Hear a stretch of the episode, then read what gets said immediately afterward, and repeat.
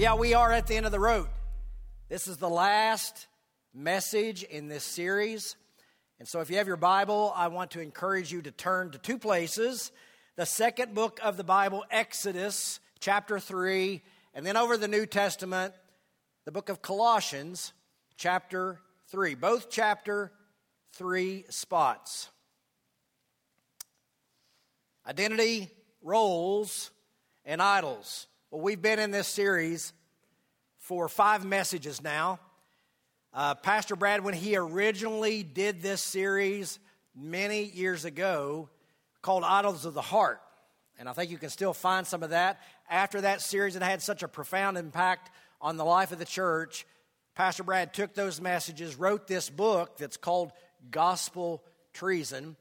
And this particular message, I want you to be aware of, is not taken from chapter 5. Chapter 5 is going to say some things that I'm not going to say. In fact, I'm going to contend with you that what I'm going to offer you today is likely best viewed as an introduction or an epilogue. In fact, all the meat that's in between, I believe that if you view this piece correctly at the beginning, middle, and end, your battle with idols should get better. Should get better. So, as a reminder, idols are a thing that we do battle with, things that uh, are, are tempting to take over our heart. They can actually be life dominating, and they can start defining you. As they become bigger and bigger issues, they impact everything. They impact everything from the things that you admire, stuff that you value, items you want to acquire, or things you want to eliminate from your life. We call these the little g gods of our lives. Much of what keeps you, I believe, from, from flourishing and actually keeps you floundering as a follower. Why were you, why is this so? Why is this such a big deal? Well, because you were, you were designed by God. God designed you to find your ultimate fulfillment in Him alone. Now, hear me. I'm not saying there's no joy in other things. There's great joy in good things that God gives. But everything gets its place under God being your soul, S O L E, and S O U L, worship. Your soul worship. So let's cover again what an idol is. Hopefully, you've memorized it. Many years ago, I memorized this when we were doing this series. It benefited me. I encourage you to do the same. An idol is what? Say it with me. Anything or anyone that begins to capture your heart, mind, and affections more than God. And so I want to contend today that we ought, ought to be very honest. Idols are the things that we value sometimes more than God. We may not say it that way, we're not comfortable discussing it that way, but idols impact, profoundly impact your spiritual health. They cut you off from joy and peace. And idols are hard to deal with because we're often blind to them they are elusive. They hide within good things like jobs, children, our marriages. They get disguised within things that are actually really good. Things like your pursuit of fitness or relaxation or making wise decisions about money and the use of your time. They fly under the radar. Sometimes from our response to things as simple as how you respond to your performance in a pickleball match, or how you swing a golf club, or how far you throw that golf club when you do not hit it straight. All of those things, believe it or not, are hooks of something going on inside your heart. And here's what I want you to see today. We're going to end this series by focusing on what I'm calling an essential element of this battle. It should be a filter that we look through when discussing idols in our life. What is this one thing that we have to keep in mind? It is your identity. It's your identity. Or to put it another way, how you see yourself, how you view your purpose will impact the topic of idolatry in your life. So, how you view yourself, what makes you you, will impact the daily living that you do. Now, that might seem elementary to you, but here is the issue. When you trust Christ as your Savior, when you embrace the gospel, you may not realize that you not only got forgiveness and a personal relationship with God, God gave you a whole new perspective on you. He gave you a new identity. And frankly, it's the only perspective that will cause you to live for something greater than yourself and greater than the little g gods that our heart manufactures.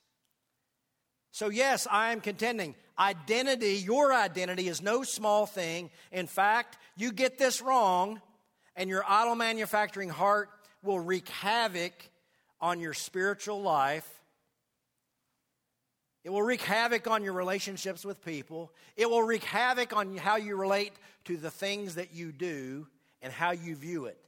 Bottom line, bottom line it.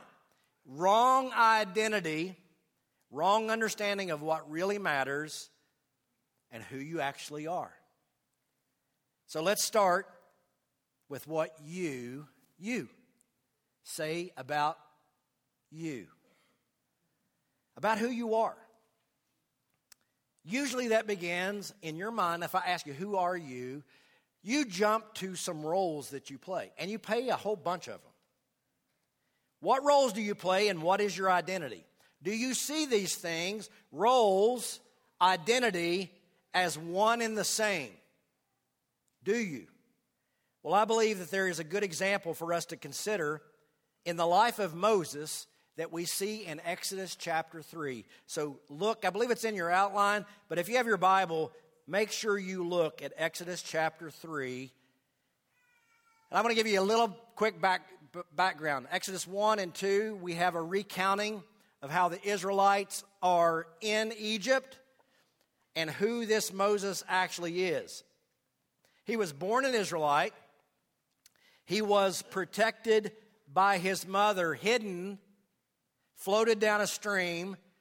The, she, he was discovered by a handmaiden, taken into an Egyptian household, actually, the Egyptian household, Pharaoh's household, and raised like an Egyptian. When he gets older, he realizes who he actually was. I am an Israelite. He witnesses an Egyptian abusing an Israelite. He doesn't like that at all. So, what does he do? He murders the Egyptian. And hoping, eh, it's just going to go away. But Pharaoh finds out. Moses finds out that Pharaoh's found out. And what he does next is he flees Egypt and ends up on the backside of the desert in a place called Midian, tending sheep for his father in law. So let's pick it up in chapter 3, verse 1. Moses was keeping the flock of his father in law, Jethro, the priest of Midian, and he led his flock to the west side of the wilderness, and he came to Horeb, the mountain of God. And the angel of the Lord appeared to him in a flame of fire out of the midst of a bush. He looked, and behold, the bush was burning, yet it was not consumed. And Moses said, I will turn aside to see this great sight, why the bush is not burned. When the Lord saw that he turned aside to see, God called to him out of the bush Moses, Moses. And Moses said, Here I am. Then he said, Do not come near here.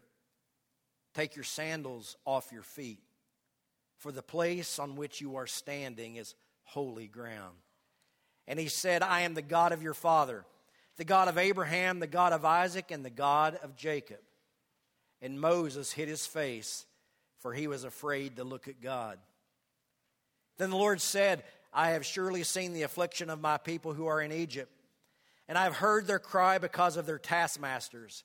I know their sufferings, and I've come down to deliver them out of the hand of the Egyptians and to bring them up out of that land to a good and broad land, a land flowing with milk and honey, to the place of the Canaanites, the Hittites, the Amorites, the Perizzites, the Hivites, and the Jebusites. And now, behold, the cry of the people of Israel has come to me, and I've also seen the oppression with which the Egyptians oppress them. Come, I will send you to Pharaoh, that you may bring my people, the children of God, out of Egypt. But Moses said to God, Who am I that I should go to Pharaoh and bring the children of Israel out of Egypt? Do you see it? It's there at the end. That big question inside all of us. Moses asked it, Who am I? I believe that question is the same one that we deal with, and when we get it wrong, we not only get confused about who we are, we live confused about our purposes. And when we get those things talking to one another, confusion of our roles, confusion about who we are, then the idol factor of your heart kicks on, and we don't live as God intended. You don't live idol free. So, in the time that we have left, here's what I'm going to do with you today, I hope. We're going to do this. We're going to ask what's the fundamental issue, fundamental problem. What is this fundamental problem? And then what's the foundational or fundamental answer to that problem? So let's first look at this fundamental problem. In all of our lives, your identity and your roles, they get confused. You possess a God defined identity. Whether you are a Christian or not, from the Bible's perspective, you don't get to define you. Now, you can do it, but you're going to live misguided. The scriptures tell us something about you that's unique. You possess a God defined identity. Unique in creation, you are human, made in the image of God, and able to do things that no other created thing on the planet can do, including knowing God intimately or choosing to reject Him. The Bible informs you. It tells you that there is a God. It tells us what things are right and wrong and how we got into the mess that we're in. It tells us about despair and what brings it. It tells us about the problem of sin, sorrow, and death, and the power of the gospel to bring hope and to redeem our lives. That's what the Bible tells us. It tells us that about us. But roles are different than identity. The former was identity, roles are different. They come and go. No one in this room who is a parent was born a parent. That came in time, and the joy of grandparenting as well, two different types of joy. Some of you have siblings.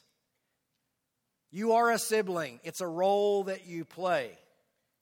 You also play the role of being an employee. Maybe you're a business owner. Again, roles you play, but hear me, it is not it's not who you are. Although sometimes these roles are how you think about yourself, even how you describe yourself. Someone may ask you in America, especially, no other part of the Western world, typically, quickly, when you meet someone, does someone ask you, What do you do for a living? What do you do for a living? To which we reply, What? I am Finish it. Whatever it may be, you play roles. You play the role of a spouse. You might be a coach. You are a friend. All of those are roles, but they are not who you are. We have many of them. here's the interesting part Our moods are impacted greatly by how well we are doing in our roles. Let me give you an example of this. Of Tuesday, this past Tuesday, I come home to my beautiful bride, and she's done something that I love for her to do, which she doesn't do very often. She's bought some new clothes. And I'm grateful when she does this. And in that next few moments, I went from being a pretty good husband to rolling, no pun intended, rolling a gutter ball. All right? Some of you know the power of your words and how you get in the gutter real quick. Now, when you perform well in your roles, you feel better about yourself. But when you blow it, you feel bad. You blame yourself. Some of you blame others. And here's the issue your role performance can, and God does use your role performance to wake you up, but it's never meant to be your identity. Now, stay with me. Please stay with me. Roles should not feed your identity, but rather your identity should inform you of how you are to live out your roles. And here's the reason why. When roles and your success or struggle in them make up your identity, you're introduced to a toxic soup of meaning for your life, where you interpret things like this I am nothing but a failure, or I'm a pretty good guy. Both places are problematic. For success feeds pride, I'm pretty great, or failure leads to you getting frustrated, maybe even depressed.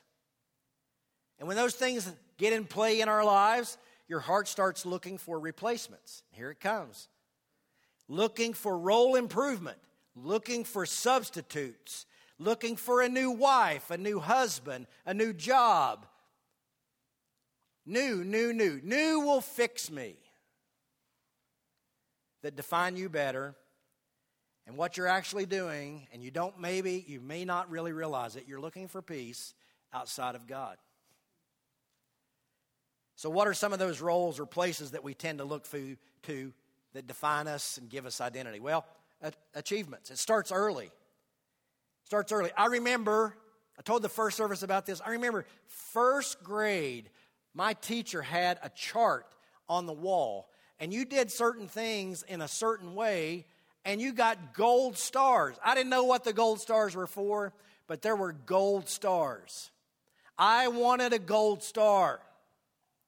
My first star was silver. And I had no idea why I didn't have a gold star. Come to find out, she was just out a gold star, so she gave me a silver one. All right. But little kids, they start interpreting things, right?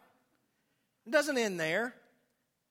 You do it with the sports you play recreation you pursue. You do it on the job. You want a promotion. Your health and fitness, travel, volunteering, you name it, you can make an idol out of it. You begin to think, I am my achievements. In relationships, another place you look to for identity. You're defined by how good or bad you're doing in your marriage, your parenting, your friendships. You measure success by the accomplishments or failure that you have in relationship.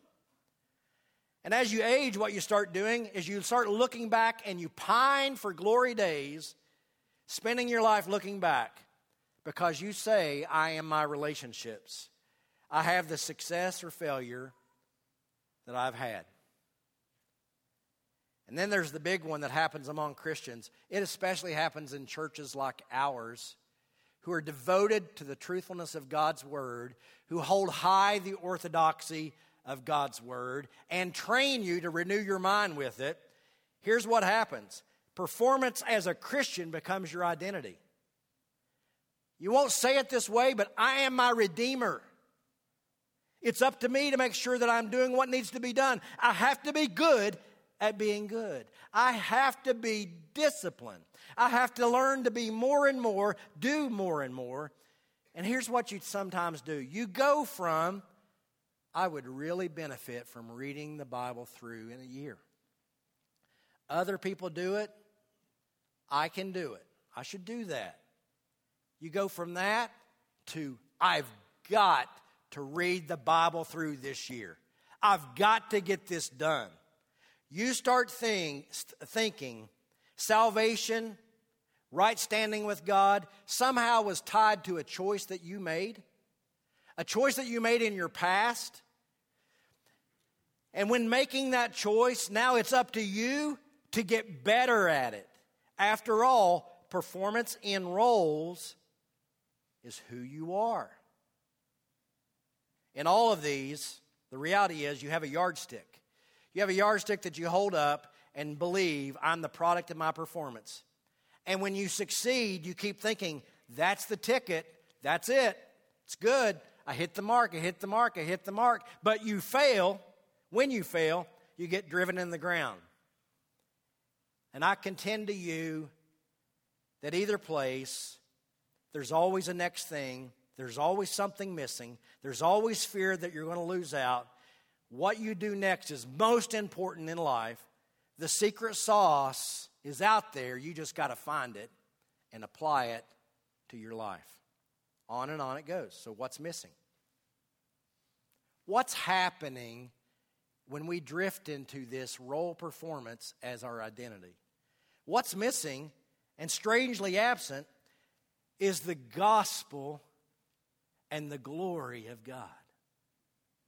When the gospel is not burning brightly in you, you will fail to do what the writer prayed to do in Psalm 121. I will look up. Where does my help come from? You fail to look up to your Redeemer. You fail to see the glory of God and the joy that He brings, that He gives you in a relationship with Him. The truth of your life gets pushed back to the back of your closet. It gets relegated to a past decision that you made and frankly, in your life, it just kind of smells stale and of mothballs. Now, illustrations, all of them break down. But hear out this illustration. Some of you in your closet right now, you live long enough, you've got a shirt or a pair of shoes or a suit or a dress that you were so proud of. Wearing it made you feel more attractive. Now, now, you just hope that nobody buries you in that thing. All right? What's changed? What, what's, what's happened? Well, time has separated you from your commitment to that outfit. Styles change, and your heart, which is continually tempted to look to something new for something else, begins to demonstrate its fickle self. Some of you have done this with your faith, some of you have done this with your commitment to Christ. This is why God's people must preach the gospel to yourself daily. You must remind your heart you need Jesus, He showed up. You are born again. You're not your own. You've been bought with a price. You are known. And your heart is wired to worship that God. And it gets haywire, though, and will worship anything when you don't worship God. But even for those who worship God, your heart is tempted to forget who you actually are. And the glory of the gospel and what it's done for you no longer burns brightly. You say you believe, now hear this, you say you believe that God is sovereign, and you would say it. God is good, and you would say it. But you spend a great deal of time worrying about what's happening in your life and in your country. You worry and you fret. You wring your hands you say one thing, but your life actually reflects something else. What's going on? Well, your heart has distanced itself from the gospel. Be reminded, people, God is reigning over life. The world that we live in, and, the, and God is not absent in any moment. He is working, He is limiting, He is ordering, He is controlling all things. And this is the correct order for His glory and your good. And here's the wonderful thing about that. Do you know that those things are never, ever separated with a providential, sovereign God? Never. Never. But when the idol factory kicks on, the glory of God gets shrouded behind other things that you want. And the things that you and I want are almost always centered around three things we want success, we want security, and we want to be happy. And often, that's outside of God. You know why? Because your heart is misguided. Now, I'm being nice. Do you know what the Bible actually says about your heart? It says in Jeremiah 17 that it's deceitful and sick, it's beyond comprehension. You don't like to be told that. What you love to hear is what your culture will tell you, and it's an Oprah soundbite. Follow your heart, and your heart goes, Yeah, yeah, that's what I want to do. All right? Follow your heart, but your heart's way off. And because it's way off, idols are all over your life. Sometimes, like how dandelions suddenly pop up on the grass of your lawn. So, what's the fix? What is the fix for us? What do we need to do as a Christian? Well, we need to learn to live and process life out of our identity, and we learn to do that daily. For when you see God and you see yourself and how He relates to you, it frees you to live more idol free. Right now, some of you don't know Christ. I know in a room this size, not everyone is a Christian. And I want to tell you some things that are initially is going to sound hard to hear, but you need to understand how Scripture paints this. If you are not a follower of Christ, the Bible says that you are under God's judgment, and currently you are operating under what's called common grace. So if you don't think your life is a hot mess, you're operating under common grace. We all get common grace. And we're all benefactors of His restraining grace. It's a reality that no one really likes to talk about, but our hearts need to be reminded that this earth that we are on belongs to God and all that's in it will give an account to God. The Bible puts life that's lived without God this way without God, without hope. But there is hope.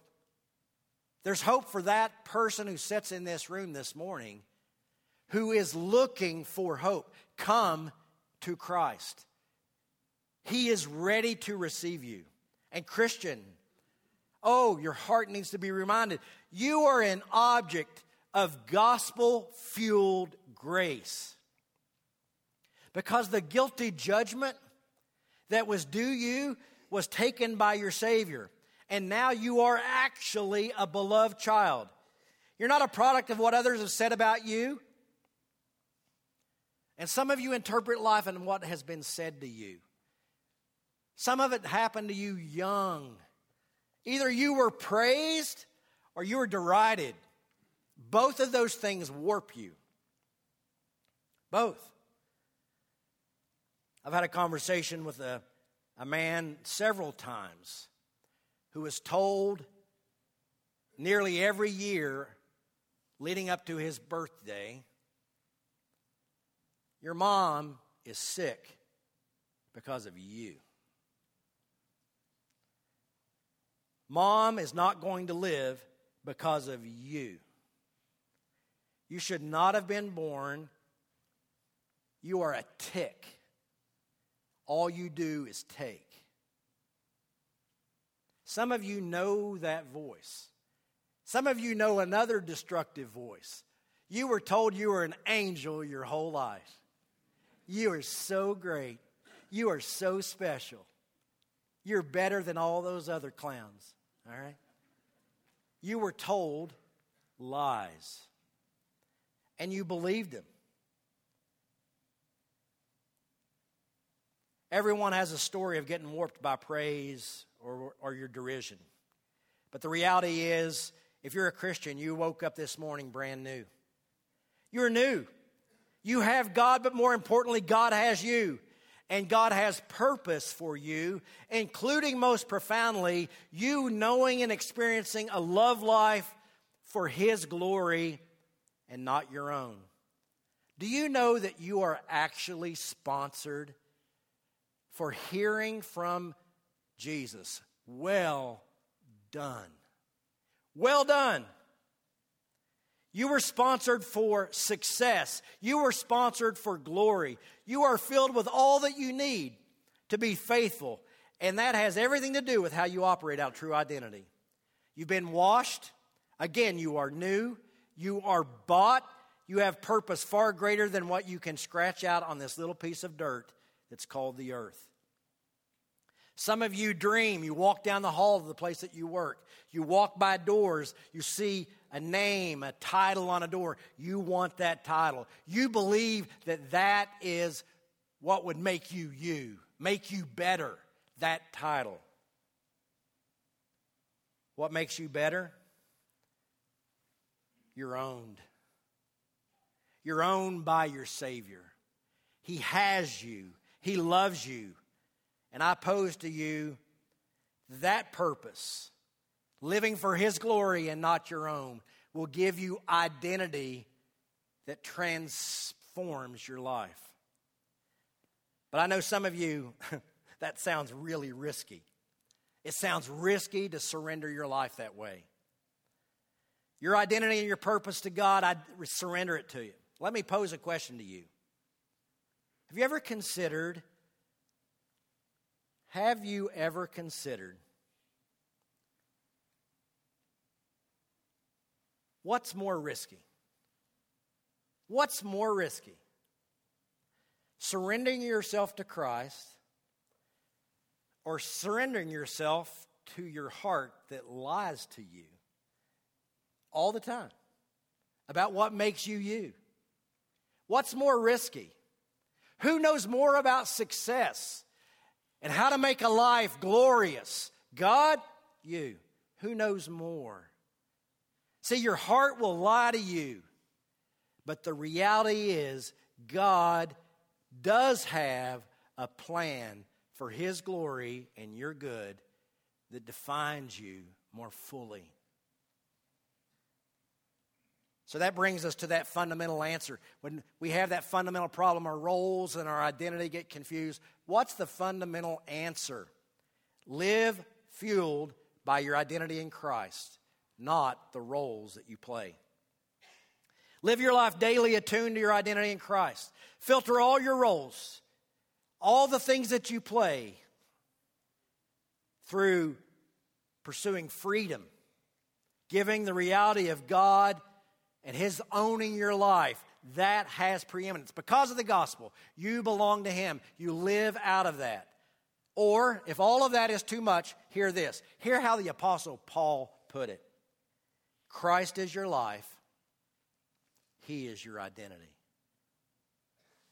Colossians chapter 3, verses 1 through 4, the Apostle Paul wrote, If then, and I contend also the Greek allows you to say, since, since you have been raised with Christ, seek the things that are above, where Christ is, seated at the right hand of God. Set your minds on things that are above, not on the things that are on the earth. For you have died, and your life is hidden with Christ in God. When Christ, who is your life, appears, you will appear with him in glory. This passage, Colossians 3, is prescriptive. You go see a physician when you are not well, physicians will write you a script, a prescription. This passage acts like that. And I'm going to offer you just some takeaways quickly. Paul says this first, you seek the things above. You see it in the passage? Meaning, you seek the things of Christ, the reality that actually defines you. You have been forgiven, you have been given a new identity, and you have purpose for God's glory, not your own. It's better to live for God's glory than your own. The second piece, he says, not just seek, but he says, set your mind. He's talking about what's going on in your brain.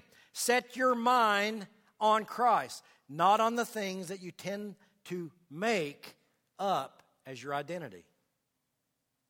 He says, For you have died, and your life is hidden with Christ in God. Then he says this third thing. He says, With this new identity, you give emphasis to certain things. Most profoundly, love, letting peace rule in your heart, and giving thanks. Look at verse 14 again. Let's just look at how he says it. And above all these, put on love, which binds everything together in perfect harmony. And let the peace of Christ rule in your hearts, which indeed you were called in one body, and be thankful. So here's what he's saying love others, Christ rule equals peace and thankfulness to God. Now, here's something I want you to get. In verse 14, Paul uses a specific type of language that you see in the New Testament for how Christians live. Some of you have been hearing about idols, and here's what you've heard you got idols in your heart, and your heart is said, you got to get rid of those idols. Because one of the tricks of the enemy is you do partial work. Got to get rid of that. That's got to go. Got to get rid of that. Here's the problem with that it's not fully biblical. So the exercise of trying to get rid of something will not breed success unless you put on something new. So everything that we put off, we start putting new things on. We put off, we put on. That's what he's talking about in this passage. So I want to talk to you briefly about these things he tells you to put on, including peace. Let it rule in your heart. How does peace rule in your heart? I contend that you got to remember Moses' encounter with God. God says to Moses, God shows up. He tells him who he is. God says, Your life's not going to be on the backside of this desert. I'm sending you, Moses, to do something for me, for my glory. And Moses' reply is this Who am I? That's an identity question. But God's answer is an empowering truth that one, it's one empowering truth. When it's viewed by what God promises to do in your life, it changes everything. It's Exodus chapter 3, verse 11. Moses said to God, Who am I that I should go to Pharaoh and bring the children of Israel out of Egypt? Then, verse 12 is God's reply to that. God says, But I will be with you. When your roles and your identity get confused, your life will be prone, prone to the chaos of role performance and obsession of not having maybe the roles that you want. Role performance is that place where your ability, your success or failure is believed to be what makes you you. And some of you kind of believe, even as a professing believer, you kind of believe that you're on your own. God's there, and when you die, He's going to show up. But right now, you're kind of on your own. That is not biblical. It's not biblical at all. In fact, everywhere you go as a believer, Christ goes with you. We believe the lie that you're on your own. Hebrews chapter 1, in fact, all of the book of Hebrews tells us that Jesus is better. He's better. It's what the theme of the book is. And the writer, right in the first chapter, in verse 3, tells us something about Jesus it says this He is the radiance of the glory of God, verse 3, and the exact imprint of his nature. And he upholds the universe, the universe by the word of his power. After making purification for sins, he sat down. Now, if you, if you write in your Bible, I encourage you, you should underline, he sat down. Because it means something for your life. Do you know what it means? Sitting down points to work being done, accomplished, it's finished. Jesus made you right, and Jesus sat down. He wants you to know this truth, and He wants that truth to transform your reality, your identity. Now, if you're not struggling in your roles, some of you have got 10 or 15 things that you're doing. Some of those things you're doing great. Congratulations. I want to encourage you. Really great job. Don't put your trust there because roles change. You may be the darling in your work right now, and you'll be the goat, and that's not the greatest, later. All right? Employers move on.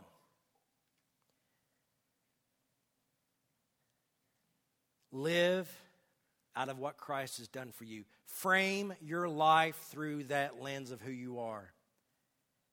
Some of you are here this morning and you're exhausted. You're exhausted with your choices. You're exhausted with the rejection that you've known. You're ex- exhausted with your failure. You're just exhausted. You don't even know who you are. And you're longing for new.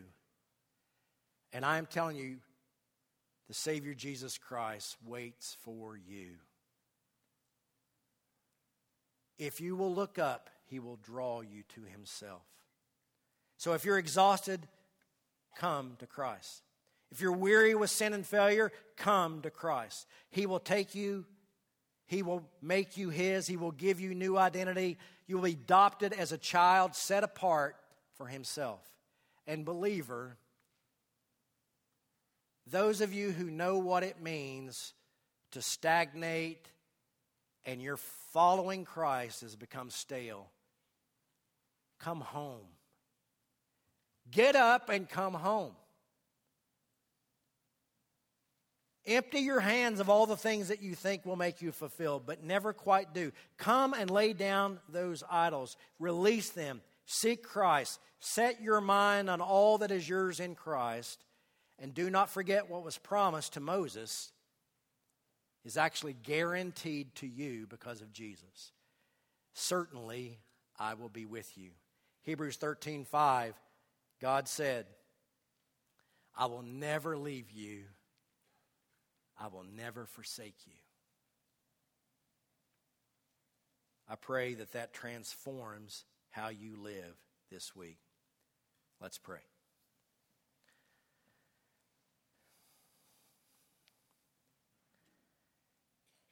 Would you help us, O oh Lord? Help us with our fickle heart. Would you awaken us and draw us to you? Would you help us to lay down all the things that we look to to give us meaning and success? All the things that we look to that give us happy, that, that tell us they're going to make us happy, that they just never quite do. Would you show your great love? to us. Would you draw us back? Would you awaken and revive our hearts? Would you give yourself to us in fresh ways so that we consciously know what it means to follow you and to trust you and to live the reality that Christ is our life? Bless us this morning with that reality. In Jesus' name, amen.